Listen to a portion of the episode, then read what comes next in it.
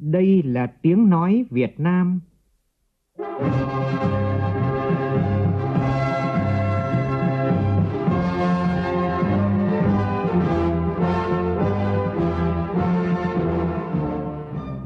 là tiếng nói Việt Nam, phát thanh từ Hà Nội, thủ đô nước Cộng hòa xã hội chủ nghĩa Việt Nam.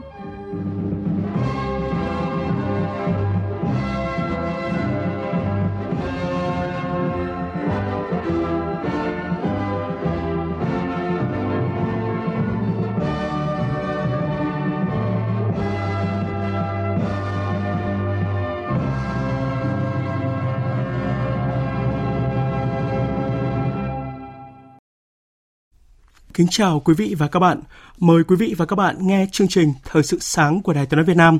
Hôm nay Chủ nhật ngày 8 tháng 8 năm 2021, tức ngày 1 tháng 7 năm Tân Sửu. Chương trình có những nội dung đáng chú ý sau.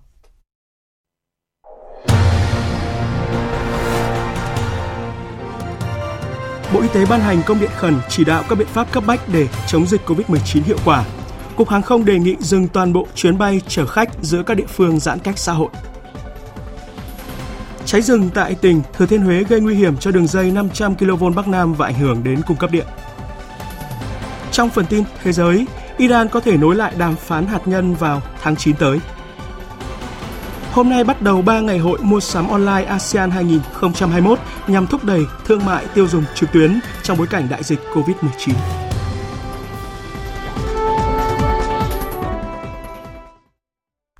Bây giờ là nội dung chi tiết. Nhân ngày vì nạn nhân chất độc da cam dioxin mùng 10 tháng 8, Chủ tịch nước Nguyễn Xuân Phúc vừa có thư gửi thăm hỏi các nạn nhân và gia đình các nạn nhân chất độc da cam dioxin cả nước với tình cảm sẻ chia sâu sắc nhất. Chủ tịch nước mong muốn các cấp ủy đảng, chính quyền, đoàn thể, các cơ quan tổ chức cá nhân đồng bào ta ở trong và ngoài nước tiếp tục phát huy truyền thống tương thân tương ái tốt đẹp của dân tộc, giúp đỡ và ủng hộ nhiều hơn nữa vào công cuộc khắc phục hậu quả của thảm họa da cam dioxin, chăm lo cho nạn nhân chất độc da cam dioxin, nhất là trong giai đoạn cả nước đang nỗ lực vượt qua khó khăn, thách thức đẩy lùi đại dịch COVID-19. Với niềm tin vào hiệu quả của sự chung tay khắc phục thảm họa da cam dioxin, Chủ tịch nước chúc các nạn nhân và gia đình các nạn nhân chất độc da cam dioxin an toàn trước dịch bệnh, luôn kiên cường, giàu nghị lực để tiếp tục phát huy tinh thần tự lực, phấn đấu vươn lên để cuộc sống tốt đẹp hơn. Thực tế đã có không ít những thương bệnh binh bị phơi nhiễm chất độc hóa học da cam dioxin vẫn vượt khó vươn lên, không chỉ hỗ trợ gia đình đồng đội mà còn đóng góp tích cực vào các phong trào của địa phương. Mời quý vị và các bạn cùng gặp gỡ những con người giàu nghị lực như vậy tại tỉnh Quảng Ninh qua phóng sự của phóng viên Trường Giang. Trở về từ chiến trường miền Nam, ông Nguyễn Văn Dẫn, phường Đức Chính, thị xã Đông Triều, tỉnh Quảng Ninh và những người đồng đội cùng quê đều ít nhiều mang trong mình di chứng do phơi nhiễm chất độc hóa học da cam dioxin. Người sức khỏe yếu dần, suy nhược thần kinh, nội tạng, người chứng kiến những đứa con vừa sinh ra đã mang dị tật, thậm chí không kịp cất tiếng khóc chào đời. Cuộc sống bộn bề khó khăn càng khiến họ nung nấu ý chí vươn lên. Năm 2008, ông Nguyễn Văn Dẫn đứng lên vay vốn thành lập công ty trách nhiệm hữu hạn Thương binh mùng 2 tháng 9. Mời các thương bệnh binh, nạn nhân da cam cùng tham gia xây dựng, làm việc trực tiếp. Đến nay, với ngành nghề sản xuất, phân phối nước uống đóng chai và san lấp mặt bằng, doanh thu 3 tỷ đồng mỗi năm, công ty đã tạo việc làm cho hơn 30 lao động, nhiều con em của đồng đội. Ông Nguyễn Văn Dẫn cũng tích cực đi đầu tham gia phong trào ở quê hương đệ tứ chiến khu. Có phong trào gì địa phương phát động thì chúng tôi cũng tham gia ngay. Ví dụ như làm đường liên thôn hoặc ủng hộ đồng bào bão lụt miền Trung. Từ cái lúc không có gì đến bây giờ công ty đã phát triển thì cũng đóng góp được ngân sách cho nhà nước. Mỗi người một cách để tự mình vượt khó, chia bớt nhọc nhằn cùng các gia đình da cam. Ông Phạm Văn Cát ở phường Đông Mai, thị xã Quảng Yên đã hái trái ngọt sau bao năm cần cù trên đất khó là thương binh hạng 3 trên 4 cùng di chứng chất độc hóa học. Ông mạnh dạn mượn hơn 2 hecta đất đồi để cải tạo thành vườn cây ăn quả, chăn nuôi lợn gà và ong lấy mật, thu nhập trên 250 triệu đồng mỗi năm. Bằng kinh nghiệm và tay nghề cao từ học hỏi, ông phổ biến kỹ thuật lai ghép, cung cấp cây giống, tạo việc làm thời vụ cho bà con làng xóm và con em các nạn nhân da cam. Việc xã hội thì mình cũng phải sắp xếp thời gian rồi thăm rồi có quà động viên thăm hỏi lẫn nhau rồi ờ, vận động các cái doanh nghiệp giúp đỡ thế là mua bò giúp hội viên ấy đoàn kết tương trợ giúp đỡ nhau.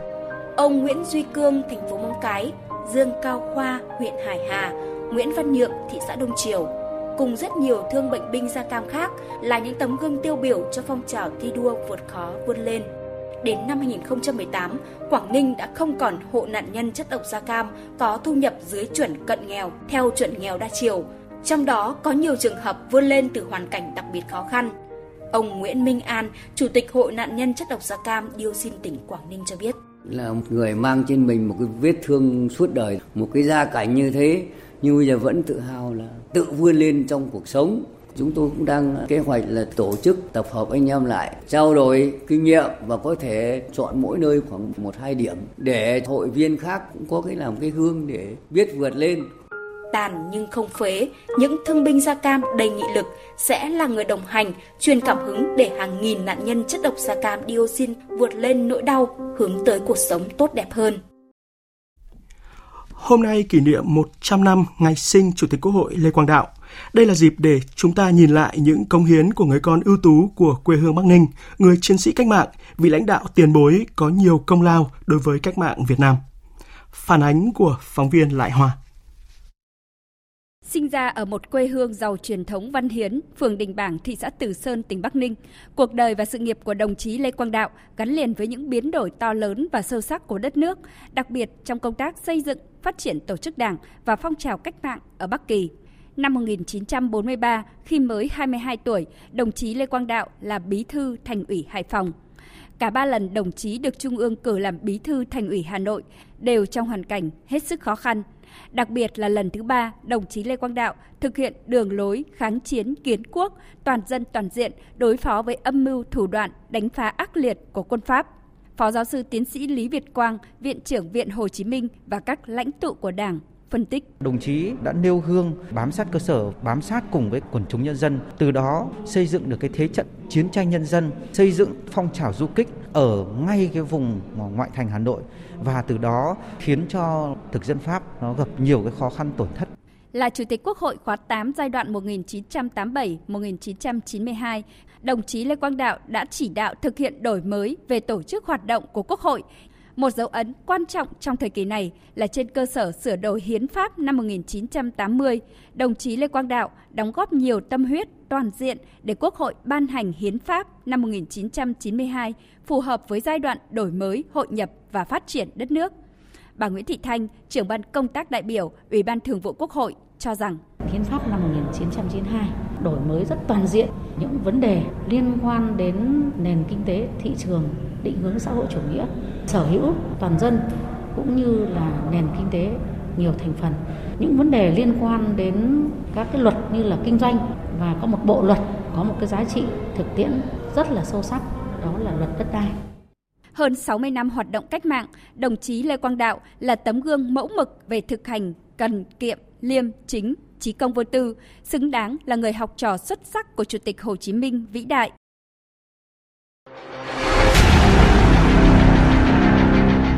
Đẩy lùi COVID-19, bảo vệ mình là bảo vệ cộng đồng.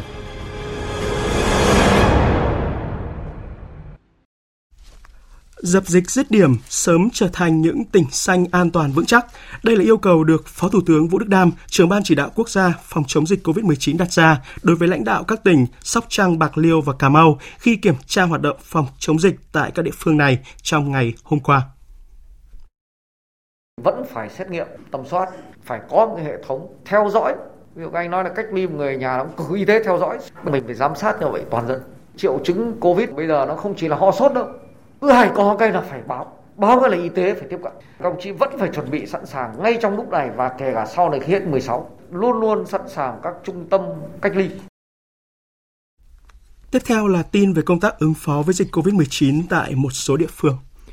Thành phố Hồ Chí Minh vừa khánh thành 3 trung tâm hồi sức tích cực cho người bệnh mắc COVID-19 do 3 bệnh viện trung ương phụ trách gồm Bệnh viện Bạch Mai, Bệnh viện Hữu nghị Việt Đức và Bệnh viện Trung ương Huế. Dự kiến các trung tâm này bắt đầu được đưa vào sử dụng từ hôm nay. Thứ trưởng Bộ Y tế Nguyễn Trường Sơn đánh giá. Sau bệnh viện hồi sức 1.000 giường tại cơ sở 2 của bệnh viện Ung biếu thành phố, chúng ta đã có thêm 3 cái cơ sở hồi sức và như vậy thì cái năng lực đáp ứng để có thể phục vụ điều trị các bệnh nhân nặng nguy kịch cũng sẽ tăng lên. Đây là một cái cơ hội rất lớn giúp cho người dân thành phố Hồ Chí Minh nói riêng và cả nước nói chung đảm bảo cái công tác chăm sóc bảo vệ sức khỏe người dân. Chỉ một tình nguyện viên tại điểm tiêm vaccine tại thành phố Nha Trang, tỉnh Khánh Hòa dương tính với SARS-CoV-2, gần 1.000 người liên quan đã phải đi xét nghiệm và cách ly y tế. Ông Lê Tấn Phùng, Phó Giám đốc Sở Y tế tỉnh Khánh Hòa, cảnh báo. Ca tình nguyện viên này là một bằng chứng của việc lây nhiễm cộng đồng còn đó. Trước đó là mình đã có test cho trường hợp tình nguyện viên này rồi, cho Moderna rồi, mà tiêm rồi, bị âm tính cả thì mới cho vào làm việc. Tình nguyện viên là dương tính thì những người tiếp xúc gần được xem là một thì mình làm xét nghiệm PCR để theo dõi thôi. Bây giờ chưa có xác định một trường hợp nào là dương tính. Thực hiện ý kiến chỉ đạo của Thủ tướng Chính phủ, Bộ Y tế vừa ban hành công điện đề nghị Chủ tịch Ủy ban nhân dân các tỉnh, thành phố trực thuộc Trung ương tăng cường thực hiện các biện pháp phòng chống dịch COVID-19. Bộ Y tế đề nghị các địa phương tổ chức tiêm chủng vaccine ngừa COVID-19 cho tất cả người từ 18 tuổi, ưu tiên khu vực đang có dịch, tiêm ngay cho lực lượng y tế tuyến đầu, người cao tuổi, người có bệnh lý nền, nhân viên đại sứ quán, lãnh sự quán các nước tại Việt Nam, lực lượng tuyến đầu về phát triển kinh tế, nhà đầu tư, doanh nghiệp, khu công nghiệp, nhóm cung cấp dịch vụ thiết yếu, đảm bảo lưu thông, cung cấp hàng hóa thiết yếu. Các địa phương tiêm vaccine theo phương thức cuốn chiếu, khu vực nào xong khu vực đó để tạo ra vùng xanh an toàn ở những nơi đang bùng phát dịch. Chủ tịch Ủy ban nhân dân các tỉnh thành quyết định nhóm được tiêm phù hợp với thực tiễn và yêu cầu chống dịch trên địa bàn. Đồng thời, các địa phương huy động tối đa lực lượng tham gia chiến dịch tiêm chủng, gồm cả y tế nhà nước và tư nhân, tuyệt đối không để lãng phí trong tiêm chủng và không giới hạn số lượng người trong mỗi buổi tiêm. Tại khu vực phong tỏa, chính quyền bố trí điểm tiêm phù hợp, không để người dân phải di chuyển đến nơi khác để tiêm. Với các địa phương đang giãn cách xã hội theo chỉ thị 16, Bộ Y tế đề nghị thực hiện hiệu quả chắc chắn nguyên tắc người cách ly với người, gia đình cách ly với gia đình, yêu cầu người dân ai ở đâu thì ở đó. Với khu vực phong tỏa, cần lấy mẫu xét nghiệm tại nhà cho toàn bộ người dân, tần suất từ 3 đến 5 ngày một lần. Phương pháp là lấy mẫu gộp theo từng hộ gia đình hoặc tất cả những người sống cùng nhà để xét nghiệm PCR. Có thể gộp mẫu với xét nghiệm nhanh kháng nguyên. Khu vực nguy cơ cao, lấy mẫu tại nhà toàn bộ người dân 7 ngày một lần, cũng bằng phương pháp gộp theo từng hộ gia đình. Các khu vực khác tầm soát bằng cách lấy mẫu đại diện thành viên hộ gia đình. Những người có nguy cơ cao tại bệnh viện, cơ sở sản xuất, khu công nghiệp, cung cấp dịch vụ thiết yếu được xét nghiệm 3 ngày một lần. Tất cả những người có biểu hiện ho, sốt, khó thở, viêm đường hô hấp đến bệnh viện khám chữa bệnh sẽ được xét nghiệm. Các địa phương hướng dẫn người dân lao động trong khu công nghiệp, cơ sở sản xuất kinh doanh tự lấy mẫu xét nghiệm. Nhằm giảm trường hợp tử vong, Bộ Y tế đề nghị các địa phương chuẩn bị đủ oxy, máy thở, giường cấp cứu. Nhóm người bệnh nhẹ không chịu chứng sẽ được đưa vào các khu điều trị bố trí tại ký túc xá, khu tái định cư, nhà thi đấu, cơ sở lưu trú, khách sạn. Người bệnh ở mức độ trung bình có triệu chứng thì được đưa vào bệnh viện giã chiến, bệnh viện tuyến huyện hoặc bệnh viện tư nhân. Người bệnh nặng nguy kịch được điều trị hồi sức tích cực tại bệnh viện đa khoa cấp tỉnh với máy thở xâm nhập, lọc máu liên tục. Tùy tình hình thực tế, các địa phương có thể bố trí trung tâm hồi sức tích cực để tiếp nhận bệnh nhân nặng, nguy kịch. Địa phương có số lượng người bệnh tăng cao có thể xem xét giám sát các ca F0 tại nhà. Cụ thể, người mắc COVID-19 không triệu chứng đang được chăm sóc tại các cơ sở y tế cho xuất viện vào ngày thứ Bảy nếu xét nghiệm PCR âm tính hoặc tải lượng virus thấp, tiếp tục giám sát tại nhà. Với ca bệnh phát hiện tại cộng đồng không có triệu chứng, nếu xét nghiệm tải lượng virus thấp thì không cần đưa vào cơ sở y tế mà chỉ theo dõi tại nhà. Các ca tái dương tính thì không cần đưa vào viện. Địa phương có nhiều người nhiễm được áp dụng biện pháp cách ly ca F0 tại nhà, bố trí tổ công tác y tế, tổ tư vấn để giúp đỡ chăm sóc người bệnh, kịp thời chuyển đến bệnh viện khi có dấu hiệu chuyển nặng. Theo thông tin từ Bộ Y tế, sáng nay nước ta ghi nhận 4.941 ca mắc mới COVID-19, trong đó có 4 ca nhập cảnh và 4.937 ca ghi nhận trong nước. Trong đó có 1.274 ca trong cộng đồng. Thành phố Hồ Chí Minh vẫn là địa phương có nhiều ca mắc nhất với 1.896 ca. Chuyển sang các tin đáng chú ý khác, tại cuộc họp trực tuyến tìm cách tháo gỡ khó khăn trong tiêu thụ lúa gạo tại đồng bằng sông Cửu Long hôm qua Hà Nội, Bộ trưởng Bộ Nông nghiệp và Phát triển Nông thôn nhấn mạnh các doanh nghiệp trong chuỗi cung ứng lúa gạo cần chia sẻ với nông dân trong thời điểm khó khăn hiện nay, bởi đây là cơ hội để xây dựng thương hiệu, đồng hành cùng với nông dân để phát triển chuỗi lúa gạo bền vững. Cục Hàng không Việt Nam vừa thông báo dừng hoạt động vận chuyển hành khách thường lệ giữa các địa phương đang thực hiện giãn cách xã hội theo chỉ thị số 16 của Thủ tướng Chính phủ. Cục Hàng không Việt Nam chỉ ưu tiên các chuyến bay phục vụ công vụ và nhiệm vụ phòng chống dịch bệnh. Trường hợp cần thiết phải di chuyển, địa phương có người di chuyển phải thống nhất với địa phương nơi đến của chuyến bay và địa phương tiếp nhận. Nếu khác với địa phương đến của chuyến bay, để kịp thời đón và tiếp nhận ngay tại sân bay, thực hiện xét nghiệm và cách ly theo quy định. Trước đó, với đường bay thành phố Hồ Chí Minh Hà Nội, Bộ Giao thông Vận tải yêu cầu Cục Hàng không Việt Nam triển khai áp dụng khai thác hai chuyến khứ hồi mỗi ngày. Nhưng theo thống kê thì trong thời gian áp dụng các biện pháp hạn chế trên đường bay này, lượng khách vận chuyển hàng ngày không đạt số lượng phân bổ. Đơn vị quản lý vận hành đường dây truyền tải điện 500 kV đoạn Hà Tĩnh Đà Nẵng vừa phát hiện đám cháy rừng vào đêm qua tại thị xã Hương Điền, tỉnh Thừa Thiên Huế.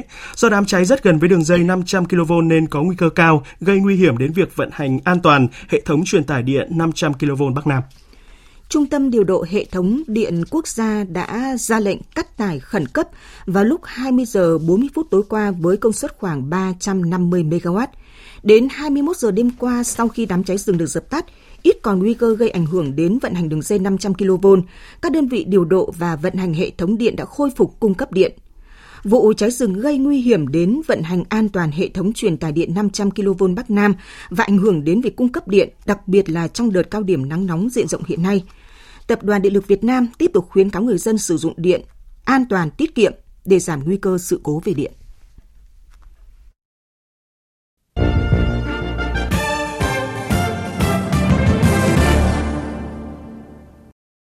Chuyển sang phần tin thế giới, Tây Phi vừa chứng kiến một vụ tấn công khủng bố khiến hàng chục người chết và bị thương. Phóng viên Ngọc Thạch đưa tin. Các vụ tấn công đặt ra nhiều câu hỏi về sự trở lại của các tổ chức khủng bố ở khu vực Tây Phi và các trang trại ở sa mạc Libya.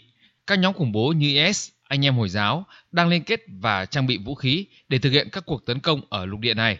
Các tổ chức khủng bố đang lên kế hoạch tấn công nhằm vào các quốc gia ở khu vực Tây Phi như Libya, Algeria, Mali, Niger, Nigeria. Hơn 130 chiến binh đã rời Libya đến các nước châu Phi từ tháng 4 đến tháng 6 vừa qua sau khi được huấn luyện chiến đấu và nhận vũ khí từ các trang trại ở sa mạc Libya. Điều này sẽ gây nguy hiểm cho cuộc sống của hàng triệu người dân châu Phi.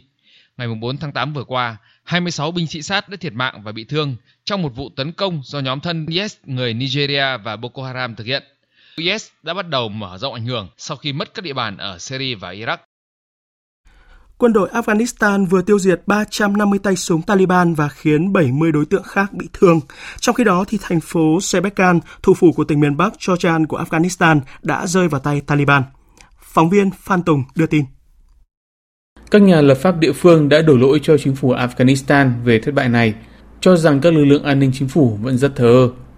Trước đó, trong ngày 6 tháng 8, Taliban đã giành quyền kiểm soát thành phố Zaran, thủ phủ tỉnh Nimrod ở tây nam đất nước, từ tay lực lượng chính phủ.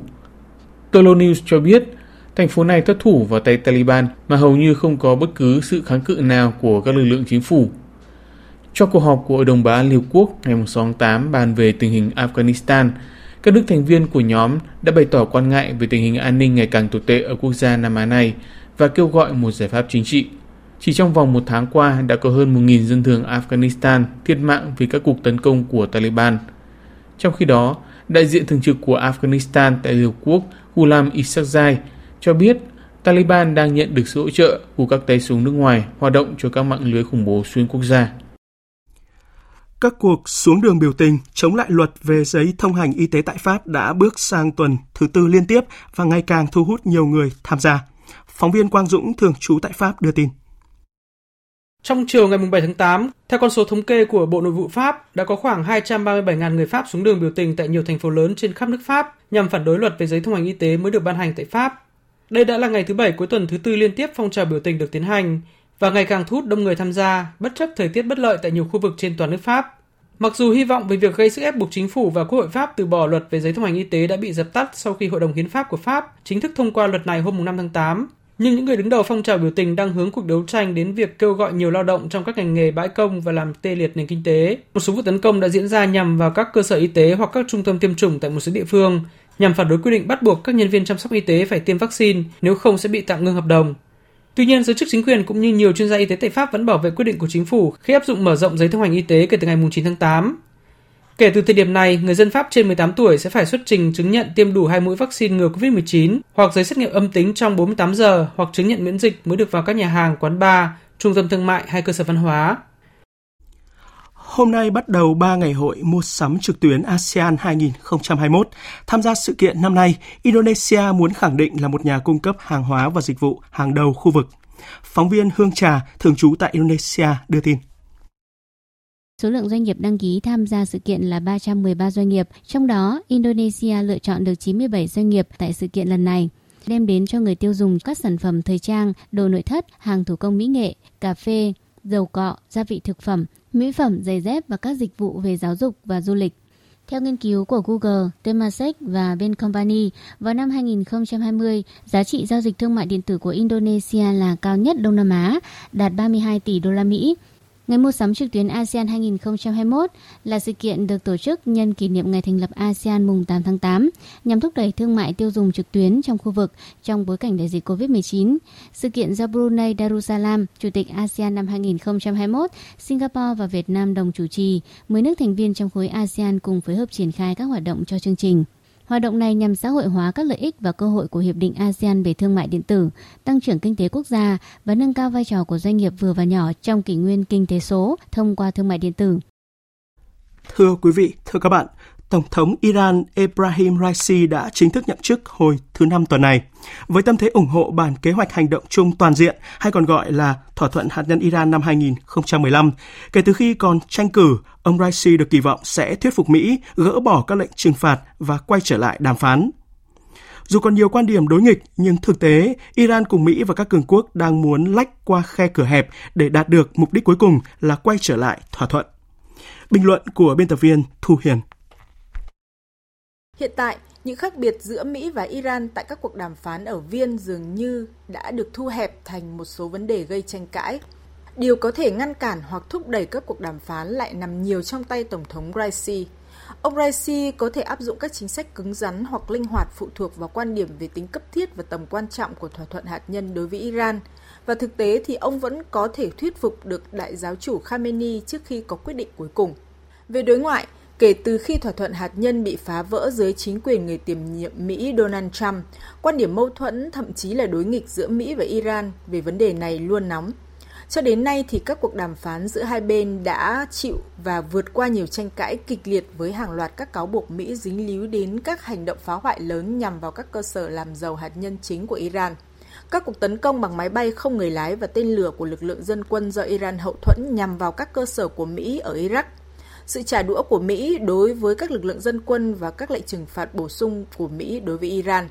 Sau đó là những quan ngại ngày càng gia tăng của cơ quan năng lượng nguyên tử quốc tế về vật liệu hạt nhân chưa được khai báo và một loạt các bước khiêu khích khác của Iran, bao gồm làm dầu urani lên 60% và giữ khả năng giám sát của cơ quan năng lượng nguyên tử quốc tế làm con tin. Thế nhưng, điều lạc quan nhất chính là tất cả những động thái mang tính phá hoại vừa nêu không làm gián đoạn việc sẵn sàng duy trì đối thoại giữa Washington và Tehran. Các cuộc đàm phán vẫn đang bị trì hoãn, nhưng vẫn có cơ hội được nối lại. Bởi Mỹ dù thận trọng quan sát Tổng thống mới của Iran, nhưng cũng sẽ nóng lòng hơn đối với các cuộc đàm phán trong bối cảnh vừa bỏ chấm trận địa Afghanistan và Iraq. Còn Iran, với nền kinh tế đã bị kiệt quệ do cấm vận và dịch bệnh, vẫn cần những động lực mới để phục hồi. Nói như vậy để thấy, thỏa thuận hạt nhân Iran, khe cửa dù hẹp nhưng vẫn có thể lách qua nếu cả hai bên cùng thiện chí. Và trong diễn biến mới nhất, một quan chức cấp cao của Liên minh châu Âu vừa tiết lộ Iran sẵn sàng nối lại đàm phán khôi phục thỏa thuận hạt nhân năm 2015 dưới thời tân Tổng thống Raisi và những cuộc gặp có thể diễn ra vào đầu tháng 9 tới tại thủ đô Viên của Áo. Tiếp theo là một số tin thể thao đáng chú ý.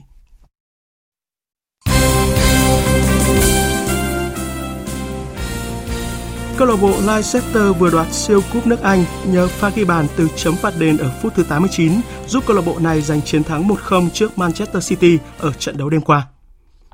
Cuộc đua ngôi đầu bảng tổng sắp huy chương Olympic Tokyo trở nên hấp dẫn khi đoàn thể thao Mỹ chỉ còn kém đoàn Trung Quốc hai huy chương vàng trước khi diễn ra ngày thi đấu cuối cùng.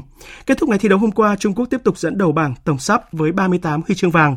Mỹ đã tăng tốc trong ngày thi áp chót để có 36 huy chương vàng. Chủ nhà Nhật Bản đứng thứ ba với 27 huy chương vàng.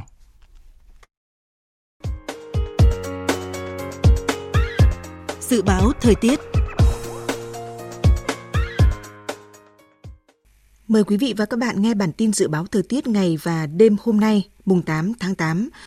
Bắc Bộ, khu vực Hà Nội, ngày nắng nóng và nắng nóng gai gắt, chiều tối và đêm có mưa rào và rông rải rác, cục bộ có mưa vừa mưa to, trong mưa rông có khả năng xảy ra lốc xét và gió giật mạnh, nhiệt độ từ 24 đến 38 độ. Khu vực từ Thanh Hóa đến Thừa Thiên Huế, khu vực từ Đà Nẵng đến Bình Thuận, ngày nắng nóng và nắng nóng gai gắt, có nơi đặc biệt gai gắt. Chiều tối và đêm có mưa rào và rông vài nơi, gió Tây Nam cấp 2, cấp 3. Trong mưa rông có khả năng xảy ra lốc xét và gió giật mạnh, nhiệt độ từ 28 đến 39 độ, có nơi trên 40 độ. Tây Nguyên có mưa rào và rông vài nơi, riêng chiều tối có mưa rào và rông rải rác, gió Tây Nam cấp 2, cấp 3. Trong mưa rông có khả năng xảy ra lốc xét và gió giật mạnh, nhiệt độ từ 21 đến 31 độ. Nam Bộ có mưa rào và rông vài nơi, riêng chiều tối có mưa rào và rông rải rác, gió Tây Nam cấp 3. Trong mưa rông có khả năng xảy ra lốc xét và gió giật mạnh, nhiệt độ từ 25 đến 34 độ. Bản tin dự báo thời tiết biển ngày và đêm hôm nay, Vịnh Bắc Bộ có mưa rào và rông vài nơi tầm nhìn xa trên 10 km, gió Tây Nam cấp 4. Vùng biển từ Quảng Trị đến Quảng Ngãi, vùng biển từ Bình Định đến Ninh Thuận không mưa, tầm nhìn xa trên 10 km, gió Tây Nam cấp 4, cấp 5. Vùng biển từ Bình Thuận đến Cà Mau có mưa rào và rông vài nơi, tầm nhìn xa trên 10 km, gió Tây Nam cấp 5 có lúc cấp 6, giật cấp 7, biển động. Vùng biển từ Cà Mau đến Kiên Giang có mưa rào và rông vài nơi, tầm nhìn xa trên 10 km, gió Tây Nam cấp 4. Khu vực Bắc, giữa và Nam Biển Đông, khu vực quần đảo Hoàng Sa thuộc thành phố Đà Nẵng và khu vực quần đảo Trường Sa thuộc tỉnh Khánh Hòa. Có mưa rào và rông vài nơi, tầm nhìn xa trên 10 km, gió Tây Nam cấp 5. Vịnh Thái Lan có mưa rào rải rác và có nơi có rông. Trong mưa rông có khả năng xảy ra lốc xoáy và gió giật mạnh, tầm nhìn xa trên 10 km, giảm xuống 4 đến 10 km trong mưa, gió Tây Nam cấp 4. Trước khi kết thúc chương trình Thời sự sáng nay, chúng tôi tóm lược một số tin chính vừa phát.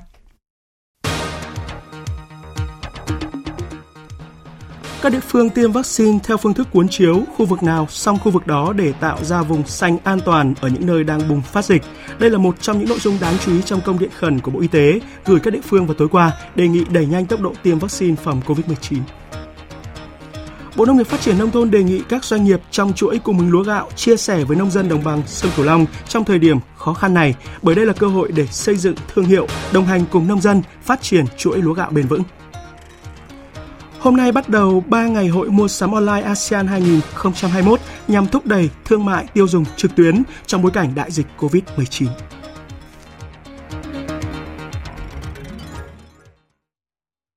Tới đây chúng tôi kết thúc chương trình Thời sự sáng nay. Chương trình do các biên tập viên Hải Quân và Xuân Ninh thực hiện với sự tham gia của phát thanh viên Hải Yến, kỹ thuật viên Hồng Vân, chịu trách nhiệm nội dung Nguyễn Thị Tiên Mai. Cảm ơn quý vị và các bạn đã quan tâm theo dõi.